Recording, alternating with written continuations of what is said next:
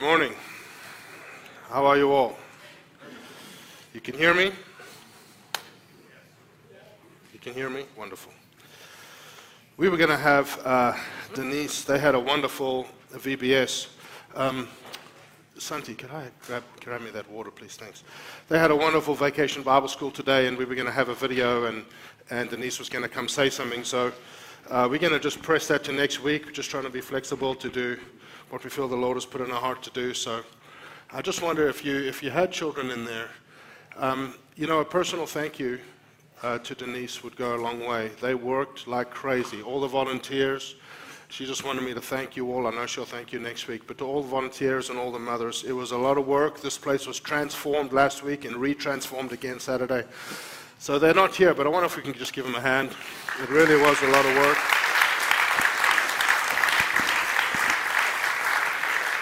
And last week, if you were here, I spoke a little bit about some of the current events, what's happening in Loudoun County Schools and so forth. And, you know, the reports that I got from last week were astounding, and I just appreciate your response to it. And we have now had one of our own has been sanctioned, I guess, to have the authority to receive signatures. And you'll know what I'm talking about if you were here last week. Signatures to petition. So she's going to have a table at the back. So if you want to do that, you didn't get to do it last week. You're welcome to do that. So, should we pray? You can open in your Bible to Galatians while we pray. You are allowed to pray with your eyes open. Father, we bless your name. We approach your word with reverence, with awe, with hunger, and we ask for the spirit of wisdom and revelation to rest on your word, for you are its author. And all scripture, as your word says, all scripture is God-breathed and is useful for teaching, rebuking, correcting, and for wisdom. We bless your name, Lord. Amen. I wonder if you could turn to the book of Galatians. We've been in Galatians for the last few weeks, and I was going to recap, because when you miss a week in a series, sometimes to the people it's like you've missed a year, and you're asking them to remember 2 weeks ago. How crazy is that? So, but I'm not going to do that for the sake of time. I will just say that these Judaizers came in, these people, and if you hear, you know what we're referencing. These Judaizers came in into the region of Galatia, to these churches that were started in revival and in power, and started to say, you must obey the law of Moses. Jesus is great, but you must still obey the law of Moses in order to, and please remember that phrase, in order to. The law always says, the law, the Old Testament law, the law always says, in order to. Grace always says, because of. I do these works, I do these because of, versus in order to be right with, in order to make him love me, in order to. And they were saying, in order to be righteous with the Lord, you have to actually go back to circumcision, you have to add all these things to the finished work of Jesus Christ. And Paul, who had just come out of that world, where they took the Old Testament law and added all these things and called in the tradition of the elders, and that's what people started to get more excited about, and because it gave them authority, it gave them pomp and ceremony, it gave them importance. And so they started to elevate that actually above the Lord's words. And Paul just came out of that world, and he saw this happening again, now with the new covenant. So he writes this book of Galatians to absolutely destroy that and say we cannot go through this again and miss God again. Amen? Whenever a person is depending on self-righteousness in order to be right with God, whenever a person relies on the works of men to please God, it will always end up in exalting people and a select few being, look at those amazing people, versus actually God's people. And Jesus Christ is the King. So, Galatians 3, you guys with me? We're going to read, actually, I'm going to switch Bibles. I'm going to read to you from the 1984 NIV. It's just a great translation, the old one, before they changed it a whole bunch. I'm not sure if they have that one coming up behind me. But Galatians 3 is, you know, some books, the first time I went through Galatians, or as you start to read the scriptures and actually start to read them and study them, Galatians, it gets all about Abraham and the Old Testament and quotes and circumcision and the law and the promise and inheritance. And I would read it and I'd be like, I'm not really so sure what this is saying. And so as you begin to study, you get freedom today. So today, it's not about perfectly understanding everything, even though I encourage you to go and study. But there's something very precious today, just this one thing that I trust that God can show us. So let's go read. He says, "You foolish Galatians, who has bewitched you? Before your eyes, Jesus Christ," Galatians 3:1, "was clearly portrayed as crucified. I would like to learn one thing from you. Did you receive the Spirit by observing the law, or by believing?" When I say law, I mean law. I try to use the right accent, and it goes back and forth sometimes, and people get confused. The law. L-A-W. "Or by observing the law, or by believing what you heard. Are you so foolish?" Don't you love that? "After beginning with the Spirit," capital S, that's the Holy Spirit, "are you now trying to attain your goal by human effort?" That's talking about sanctification. The New King James says, "Are you now being made perfect by the flesh, by the strength of your own arm?" Being perfect means being transformed into the image of Christ, being made more holy. "Have you suffered so much for nothing, if it really was for nothing? Does God," this is an amazing verse, "does God give you his Spirit and work miracles among you because you observe the law or because you believe what you heard?" Think about that. Think about that. There's so much legalism that is sometimes in the groups that believe in the supernatural, because God moves, but then comes in what we have to do to maintain. These churches were started in revival, and Paul says, when that power of God was moving, was it because of what you did or because you believed in your heart? And then why would it change? Hello. He says, "Consider Abraham. He believed God." Actually, let's pause there. Verse 1 to 5. What Paul is saying to them here is that, we'll read it again, "Are you so foolish? After beginning with the Spirit, are you now trying to attain your goal by human effort? Have you suffered so much for nothing?" So what he says, and we know we've covered this a little bit already, he said that the law cannot bring you justification. The law cannot make you right with God. The law cannot save you. Now, we've touched on that a lot. In actual fact, in verse 16 of chapter 2, it says it pretty clearly. "Know that a person is not justified by the works of the law, but by faith in Jesus Christ." But then he says something further. And most people, when they see that alone, wow, nothing I did, nothing I can do, it changes them. But then he takes it a step further. He says, "So now, are you still trying to be made perfect? Are you being transformed into the image of Christ? Are you being made? Are you doing that?" He says, in other words, sanctification is not by the law either. See, so we move from justification, being saved, being made right with God, having the robe of righteousness on us. It's an amazing truth. And then we go on to the foundation of everything that Christ has done for you, and because and with. Then we go and say, all right, I'll take it from here, Lord. I will take it from here. I'll pray enough, read enough, do all the things enough. Now, there's a big difference between a person who's hungry for the Lord and wants to know how to grow, versus a person who has something put on them in order to be a Christian, you should. They can do exactly the same thing, but the Lord looks at the heart. The one is actually coming under this legalistic Christianity, in which there is no power, no transformation. The law is stirred up, as Romans says. It is actually increases sin within us, and you have the double-pronged attack of witchcraft that was happening in this church, which is an increase of sin in the person's life, and also an increase of legalism, the Christian mask. So behind the scenes, they're getting worse, but in front of everyone, look how wonderful I am. Versus a person who loves Jesus and is so hungry for Jesus and wants to grow, and you can give them all the advice, read like this, do, and they say, yes, that's what I want to do, because they're looking for direction. There's a difference. So he says the law is not going to justify you, but it's also not going to sanctify you. Are you not trying to be made perfect by the flesh, by the strength of your own arm? Then he says this, the law will also not bring you the power of the Spirit. Does God give you his Spirit and work miracles among you because you observe the law or because you believe what you heard?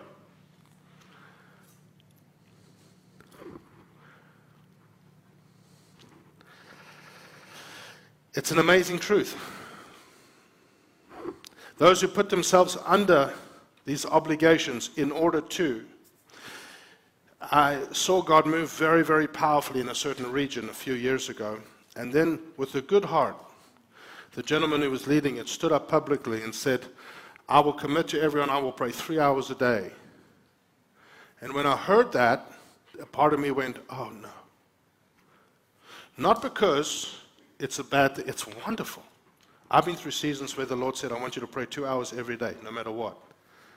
But if I stand up and say, well, you know, because you can put legalism on a person this easy. Say, oh, if you watch this program, I don't watch TV.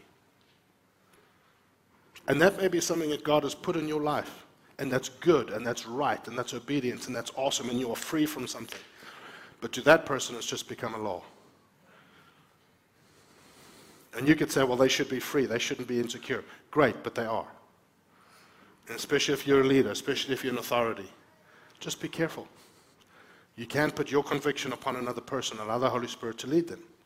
So he said, I'm going to pray for 3 hours every day. And in a sense, that's good. That's wonderful. But I said, Lord, please let that not be what he thinks will sustain it. Even though it will help sustain it. It's not in order to. It's because of what you're doing. I will position myself longer. There's a big difference. And it's so, the trap of legalism is so easy. Then he says this. So he said a lot in those 5 verses. But now he goes on to an example. Consider Abraham. I think the King James says, just as Abraham. In other words, everything that I've said now, how the power of the Spirit is maintained, how that the law won't do these things. Now let's look at Abraham. So he says, therefore look at Abraham. Verse 6, he believed God and it was credited to him as righteousness. Understand then that those who believe are children of Abraham. You know, the law of the Mosaic law had a point A and had a point B. The covenant God had with Abraham, which was before the law, started here, in a sense, rode above that and came back down, confirmed in Christ. And Jesus even looked at people different. And I don't want to get into this, but he said to the rich young ruler who came, said, I've done everything right. I've obeyed everything right. I've done everything. So he said, all right, go give away everything. Now, I don't know this, but I bet you if he did that, he would have come back and said, okay, Jesus just wouldn't have given him something else. Because everything was what I can do, even though with a good heart. And the law was supposed to what? Reveal a condition of death in humanity. Romans 5 said the law was given so that sin would increase. And that sounds crazy. It's not that a holy God wants more sin, but he was after something much more important. I will put my law written down in the earth, make the trespasses increase, because now that they know what the law is, they know what right and wrong is, it's not just according to the conscience of their heart, they will find there's no empowerment in knowing, and they will get worse. This is exactly what happened. And they did get worse. To prove that the condition of death, it's a runny nose. I thought pornography was sin or this was sin. Yes, they are, and those are symptoms. That's the runny nose. There's a virus called sin. Jesus came to deal with that. You don't want the runny nose. That's what destroys families and societies. But Jesus came to deal with the virus. The condition of death in humanity. And so that happens, actually. We have to understand that in order to, in a sense, go forward. We have to see it, that Jesus came to reveal the Father. He came to fulfill something. So then Jesus looks at, for example, the lady who broke, the lady who was bent over. She came to touch not the lady who was bleeding and came and touched the hem of his garment. She broke 2 or 3 laws of Moses by doing that. She shouldn't have been there. She shouldn't have been around people. She shouldn't have touched a Jewish man. But the rich young ruler, he came to him in a sense as the son of Moses. I am according to the law. The Pharisees even said Moses is our father. But he said to that woman who broke the law of Moses to get to him, said, "Go your way, daughter of Abraham." Saying, you're understanding something that these clever people are missing. So it says here, he believed God, verse 6, and it was credited to him as righteousness, understanding that those who believe are children of Abraham. The scripture now personifies the scripture as a preacher. The scripture foresaw that God would justify the Gentiles by faith and announce the gospel in advance to Abraham. So Abraham was given our gospel. You know, his name went from Abram to Abraham. You know what was added in his name? The fifth letter of the Hebrew alphabet, which is grace. And he says, all nations will be blessed through you. So those who have faith are blessed along with Abraham, the man of faith. Verse 10, all who rely on observing the law are under a curse. I'll say that again. All who rely on observing the law are under a curse, for it is written, cursed or cursed is everyone who does not continue to do everything written in the book of the law. Because the truth is that when you broke one law, in a sense, you broke them all. And the Bible, when they went into the promised land, they went into the promised land. The Bible says that God said to them, stand on these two mountains, Mount Ebal and Mount Gerizim. And as you go into the promised land, as you're going into what I promised to Abraham, as you go into the promised land, you have to stand there. And you look at Deuteronomy 27 to 30. It's a crazy part of Scripture. And if you don't know that you're not under that, you read that and you get afraid. But he says, go there, and they would pronounce, if we do this, we will be blessed. And then the other side. But if you don't do this, we will curse you like this. God will put a curse. And they had to say, amen. We will be blessed for obedience and cursed for disobedience. The whole covenant was set up like that. And they passed through these two things. When God appeared to Abraham, he believed God. He was accredited for righteousness. Without that, the gospel that we have was preached in advance to Abraham. You see, actually I'm going to get ahead of myself. Let's read on. All who rely on observing the law are under a curse, for it is written, cursed is everyone who does not continue to do everything written in the book of the law. Clearly, no one is justified before God by the law, because the righteous will live by faith. It's quoting the Old Testament. The law is not based on faith. On the contrary, the man who does these things will live by them. In other words, if you choose to live under the law as the thing that makes you right with God, then you have to obey it perfectly. And no one ever could, and no one ever did, except for Jesus. No one ever could. And so basically, if you choose the law as, I'm going to do it, God.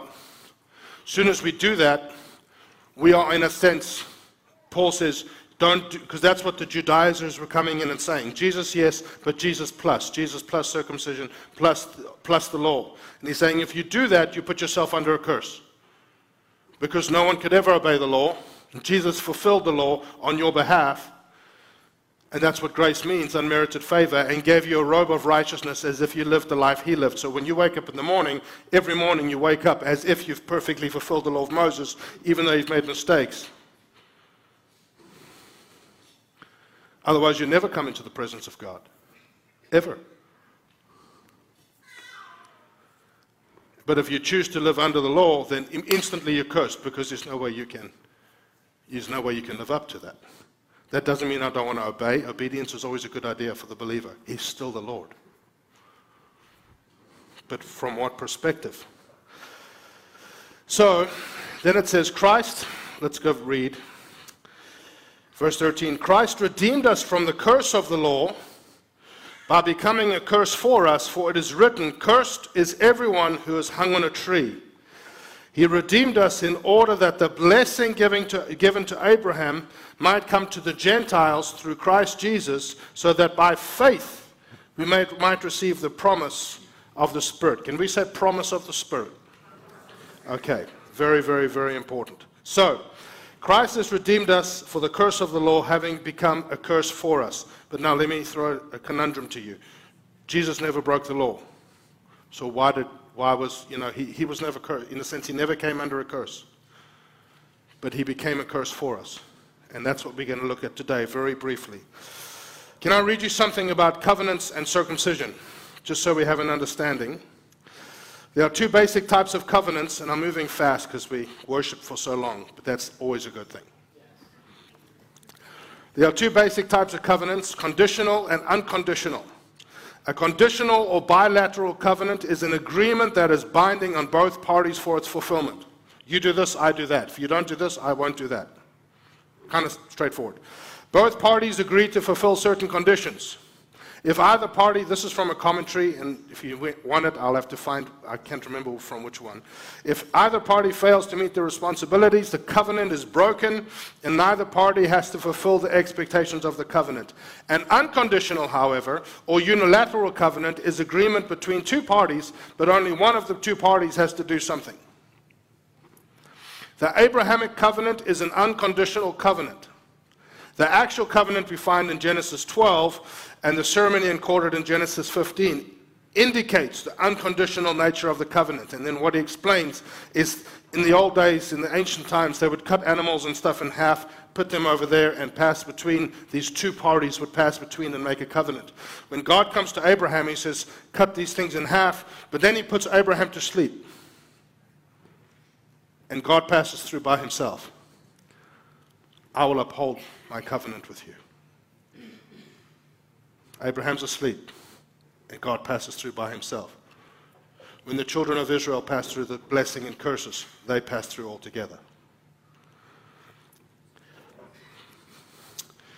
So later on, continue to read, God gave Abraham the right, R-I-T-E, like the ritual, the right, of circumcision as the specific sign or seal of the Abrahamic covenant. All males then in Abraham's line were to be circumcised, and thus they carried with them a lifelong mark in their flesh that they were part of God's blessing to the world. Because God promised Abraham three things: land, descendants, and that he would be a blessing to the world. But it's much more than that. The land, in a sense, in its fulfillment, is actually that when Christ returns, that his descendants, the land, would inherit the earth, of which we are a part. It's all land.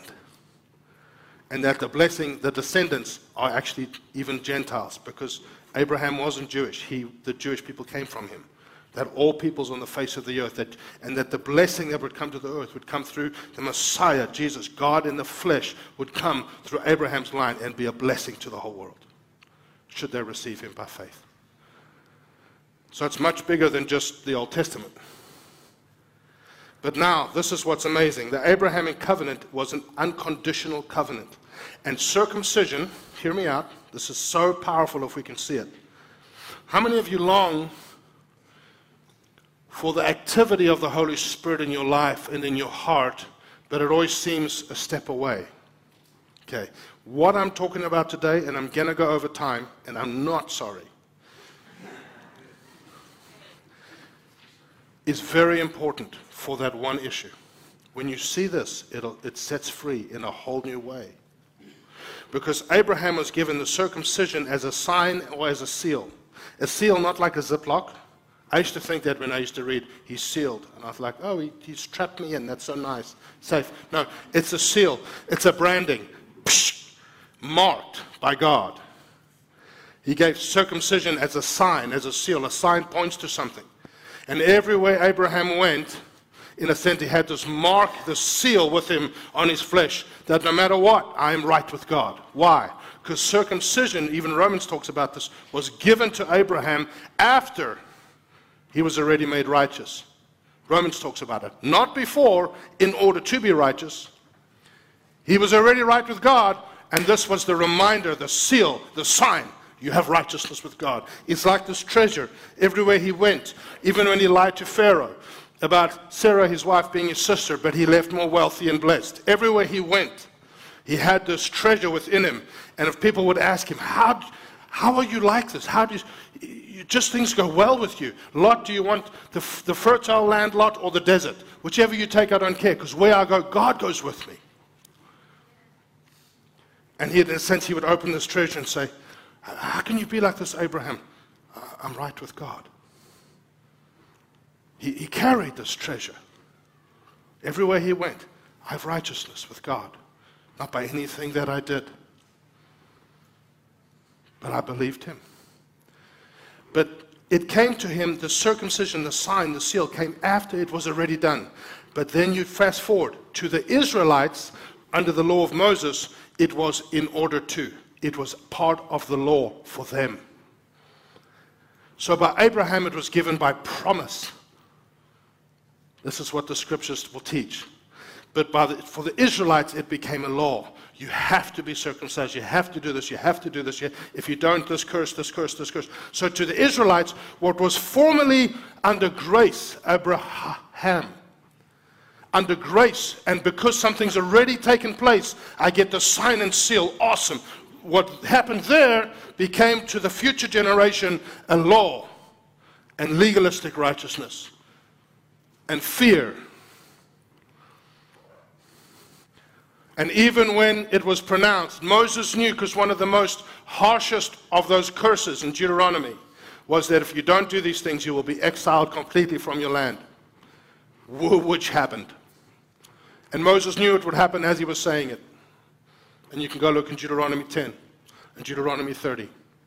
It's all there. Because he knew they couldn't do it, and that was the point of the law. So the law of Moses was conditional, not unconditional. And so the promised land was part of the promise that was given to Abraham. It was part of the blessing to Abraham. But to the Israelites, it was not by promise. It was conditional. They couldn't do it, so they got kicked out.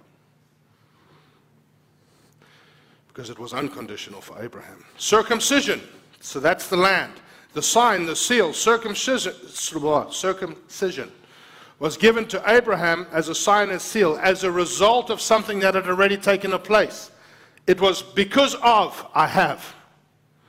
But for Israelites, it was in order to. I need to in order to be right with. Now, what started with God's people because have, or because of, almost always, still today, the same battle. What starts with God, by the grace of Jesus, by the power of the Spirit, look at every revival, every denomination, every time, what starts because of, almost always becomes in order to. And the joy goes, the love goes. We sing songs and we weep, and in 4 years we sing the same songs, but there's no tears. It's this issue right here. What is the sign and the seal of the new covenant? It was circumcision. Well, let me read out of this Bible, because I don't want to lose my place in that one. Ephesians 1:13. In him you also trusted, after you heard, faith by hearing, after you heard the word of truth, the gospel of your salvation, in whom also, having believed, you were sealed with the Holy Spirit, can you say, of promise? Of promise. Who is the guarantee of our inheritance until the redemption of the purchased possession, in other words, when he comes back, to the praise of his glory. This is such a powerful truth that I'm asking us, crying out for God to give us revelation on, me included, further revelation. The sign and the seal that was given to Abraham was after he had already received something to show the world. Now, it was given there. So it's not like he walked around naked. I'm just being real. It was given for him privately, personally. Hello, in his heart. But all his sons would know, and the whole community would know that those were a part of that community, of course. But it was given after he was already made right with God. But under the law, it came in order to. Well, let's read this again. What is the sign and the seal that you have? You have been marked, branded by the Holy, with the Holy Spirit. So what happens? People say, please pray for me so I've received the Holy Spirit, please. What must I do? What must I do? That's in order to. But here it tells us, in him you trusted after you heard, after you heard the word of the truth, the gospel of your salvation, in whom having believed, can we say having believed? Already saved. The gospel was preached in advance to Abraham. He was given this precious thing that he carried with him everywhere he went. I'm right with God. He was more sanctified than almost all the Israelites, although he was never, because the law hadn't even come yet. Think about this. Under the law, David could not resist Bathsheba. Joseph, who was before the law, resisted Potiphar's wife because he knew God. Because the law stirs up sin and provokes it. But here it says, having believed, you were sealed. It's something you receive, not earn. Receive after it's already happened, just like Abraham. You can't earn the power. When you receive power, you will receive power when he that the Holy Spirit has come upon you. When you, the seal of God comes to your life, you will receive power. What must I do? No, it's because of what Jesus has done. It's because of what's already happened. It's because by faith you believed like your father Abraham, and so you now will be sealed with the person of power and authority. Not because of what you've done, because of what Jesus has done. Friends, if we see that, it's so amazingly precious. So some people say, I can do whatever I want. Why? Because look at the wisdom of God. Look at this amazing wisdom of God. Jesus became a curse. Actually, I'm going to read it. Are you still with me?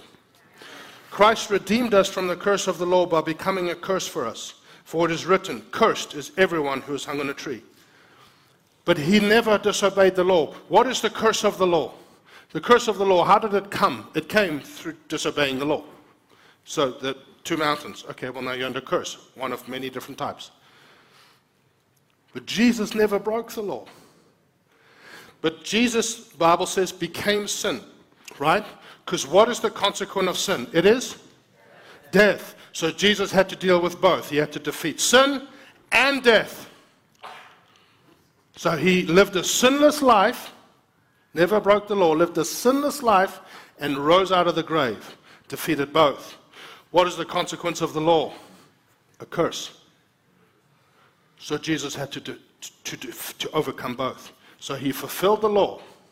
But now what is he going to do about this curse? Because he himself is not under a curse because he's never broken the law. So the Old Testament has a verse, cursed is anyone who is hung on a tree. So he said, I must become a curse, just like I became sin, so that my people can be free from, when they make mistakes, the curse of the law coming upon them. So he went and hung on a tree for you to break the power of the curse.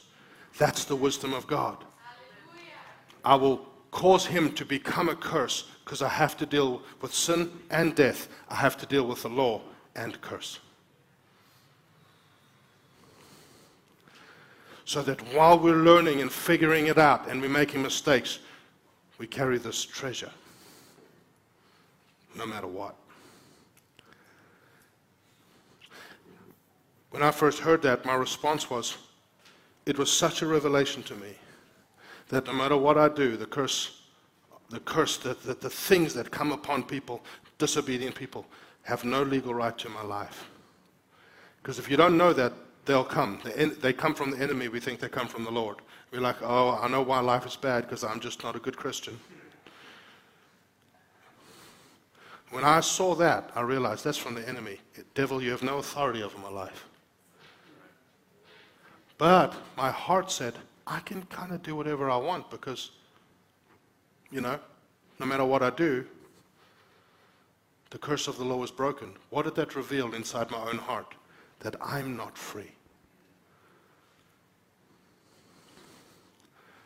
That's all it showed me.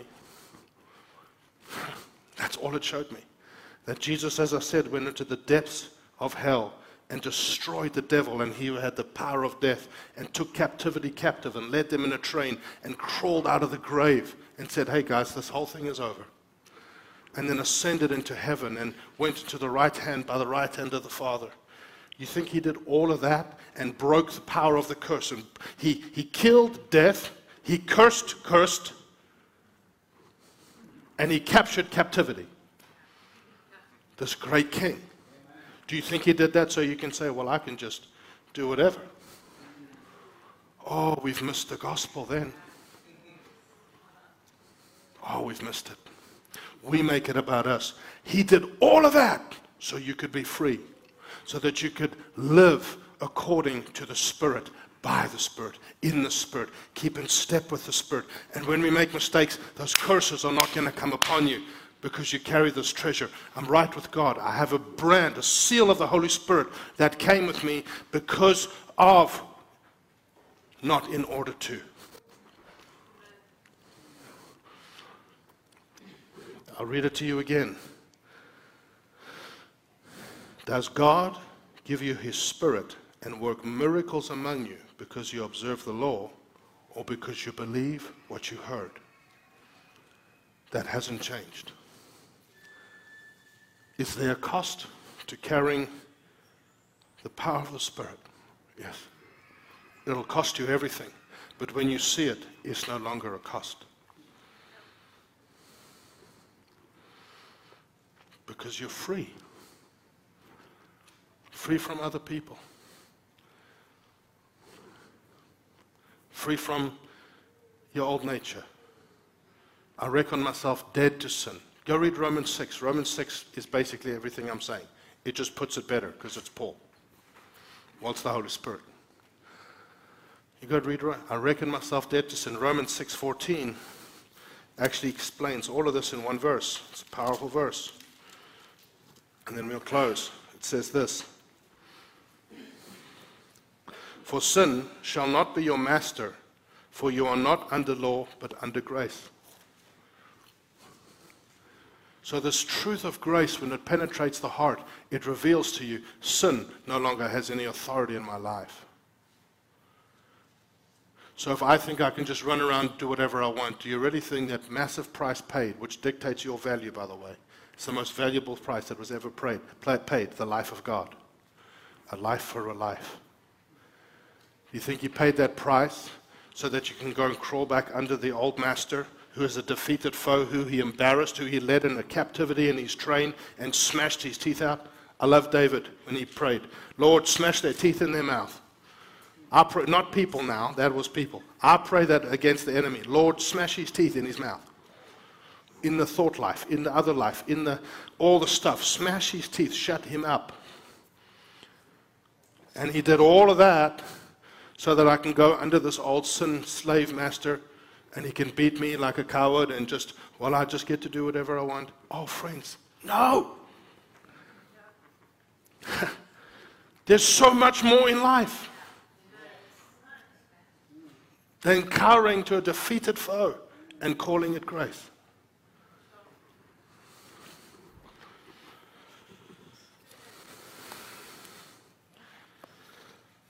Read you one more verse.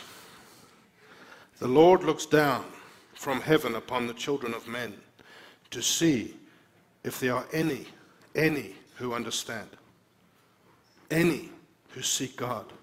They have all turned aside. Billy Graham,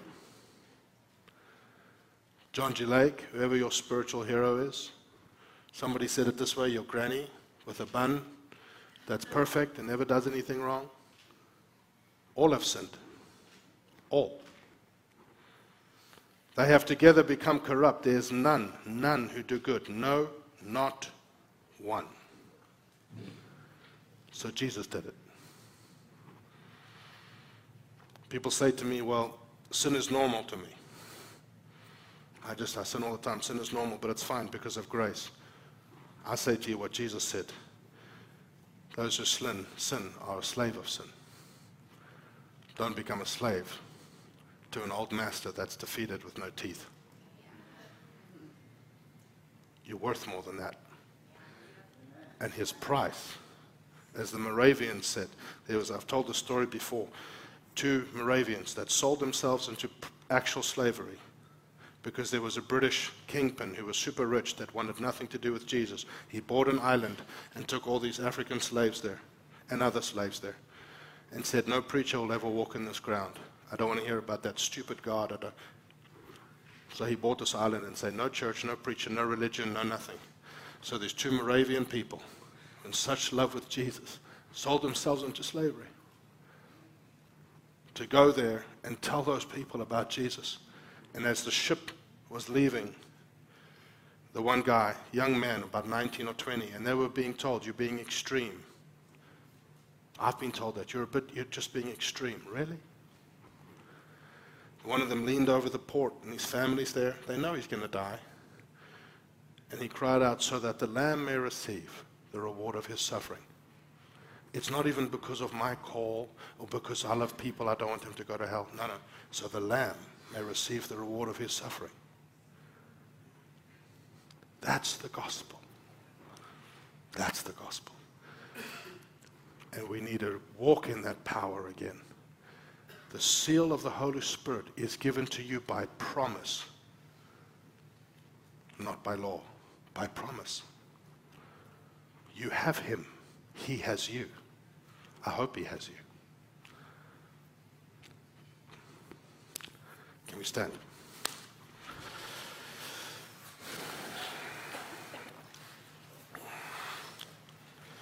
Father, we thank you for your word. I wonder if you just open your arms just for a second. It just shows surrender. If we could just say to the Lord, Lord, he who the Son sets free is free indeed. Jesus, you have freed us.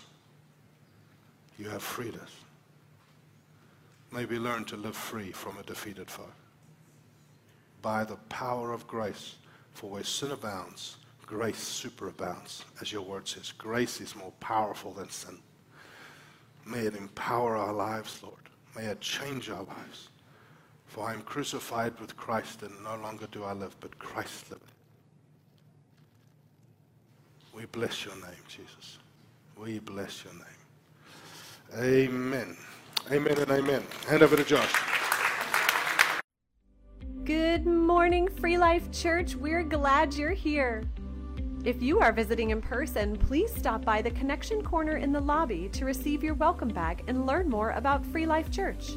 A member from our Connection team will be there to answer any questions you have. We look forward to meeting you. Come to Kids Play Spirit Night at Chick-fil-A in Leesburg on June 28th from 3 to 8 p.m. Just mention Free Life Church and we will receive 15% of the sales. Drive-through and pickup orders also count. Senior youth, join us for a great day in Busch Gardens, Williamsburg. Registration is open through July 7th. Don't wait, sign up today. Come join us for our next Encounter Night, an evening dedicated to going deeper into worship and praying for our families and our community. If you need childcare, please RSVP your children so we can ensure proper care for them. Better a Life, an amazing community outreach program, is preparing the Percival Cares and Hope event on July 31st. There are rewarding volunteer opportunities in many areas where you can bring your skills and heart to help make a difference. For more information, visit betteralife.org or contact Elizabeth Ford. We have exciting volunteer opportunities here at Free Life Church. Do you enjoy connecting with new people? Do you enjoy hosting and creating a welcoming environment? We would love to speak with you about becoming a Discovery Class host. Please visit our website or contact us at the office to learn more. Our prayer team meets every week on Friday to pray. If you would like prayer, please fill out the electronic form or drop the request in the Connect box. The prayer team meets at the church every Friday at 11 a.m. to pray. If you are interested in joining the prayer team, please contact us at prayer@freelifechurchva.com. For more information about all of our upcoming events, please see the events page on our website. Thanks for tuning in.